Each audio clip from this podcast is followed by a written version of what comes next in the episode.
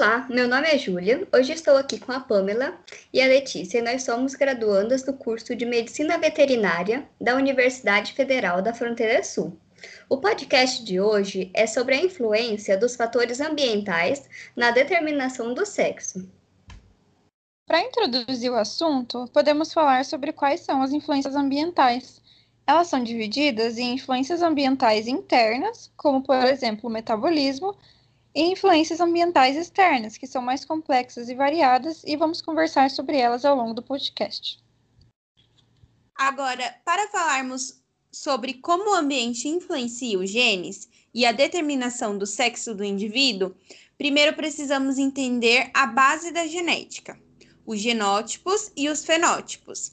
Genótipo é a sua constituição genética, ou seja, é o que o seu DNA vai determinar nas suas características. Já o fenótipo são as características que podemos observar e modificar.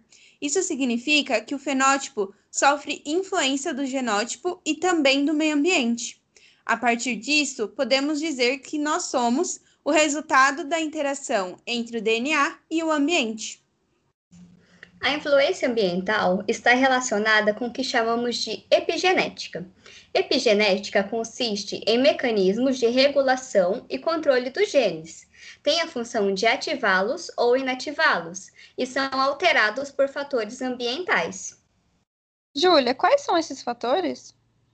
Olha, Pamela, são diversos.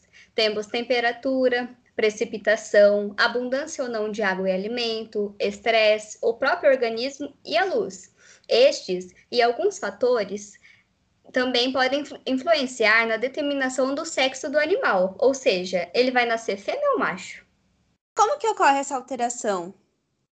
Então, muitas vezes a pessoa ou o animal possui uma predisposição genética para alguma característica, mas é preciso que ocorra uma mudança ambiental, como, por exemplo, um estresse além do normal em sua rotina, para começar a expressá-la. Mas, Pamela, isso quer dizer que o ambiente em si pode alterar a vida de um indivíduo? Sim, mas não podemos esquecer que não ocorre alteração na sequência do DNA, e sim apenas a expressão dos seus genes, sendo diferente entre as espécies. Entendi.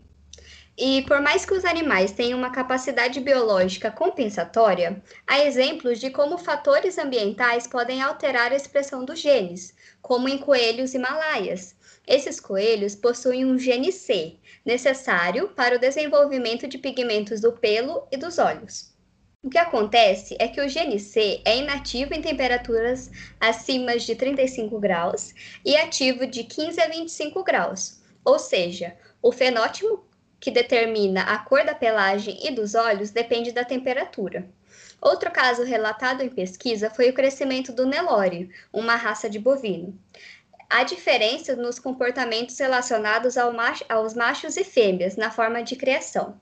Se o macho é criado em um sistema extensivo, observa-se mudança nos pesos desses animais, diferentemente quando criados em época de pasto farto e uma precipitação menor, significando que o crescimento deles é melhor. Um outro estudo, agora sobre os caprinos, foi observado que eles têm variações na sua curva de crescimento versus o peso, e é devido ao tipo de rebanho, nascimento e ano, e a consequência disso é um aumento das suas idades. Outro estudo muito interessante também foi sobre a influência dos fatores ambientais na determinação sexual da tartaruga da Amazônia, no entorno do Parque Nacional de Araguaia. Esse estudo ele avaliou ninhos de tartarugas da Amazônia em duas praias diferentes. Na primeira praia, ela tinha temperatura mais baixa e sedimentos mais finos, e apresentou uma maior probabilidade de gerar machos. Já na segunda praia, que tinha temperaturas mais altas e sedimento mais grosso, gerou uma maior probabilidade de gerar fêmeas. Um outro estudo mostra que, por mais que tartarugas, lagartos e crocodilianos serem répteis, observou-se uma diferença em relação às temperaturas de incubação. É, no caso de lagartos e crocodilianos, as temperaturas baixas geram fêmeas e as temperaturas altas, machos, e os machos são maiores do que as fêmeas. Existe outro estudo que indica que os ninhos de tartaruga marinha desovados no início da estação reprodutiva no litoral brasileiro apresentam uma maior duração da incubação, gerando uma razão sexual desviada para machos. Do meio para o final da estação reprodutiva, nessas mesmas áreas, diminui a duração da incubação e a razão sexual tende a ser mais favorável para fêmeas. Além disso, apesar da temperatura da incubação ser muito importante, ser um dos fatores mais importantes na determinação sexual dos embriões, a taxa de estrógeno é um elemento ainda mais importante. Um estudo ele avaliou que a, os embriões tratados com estrógeno geram fêmeas em temperaturas apropriadas ao desenvolvimento de machos. E macho se desenvolve quando, quando a síntese de estrógeno é bloqueada em uma temperatura que tipicamente produz fêmeas. Enfim, esse foi o nosso podcast de hoje. Eu espero que vocês tenham gostado.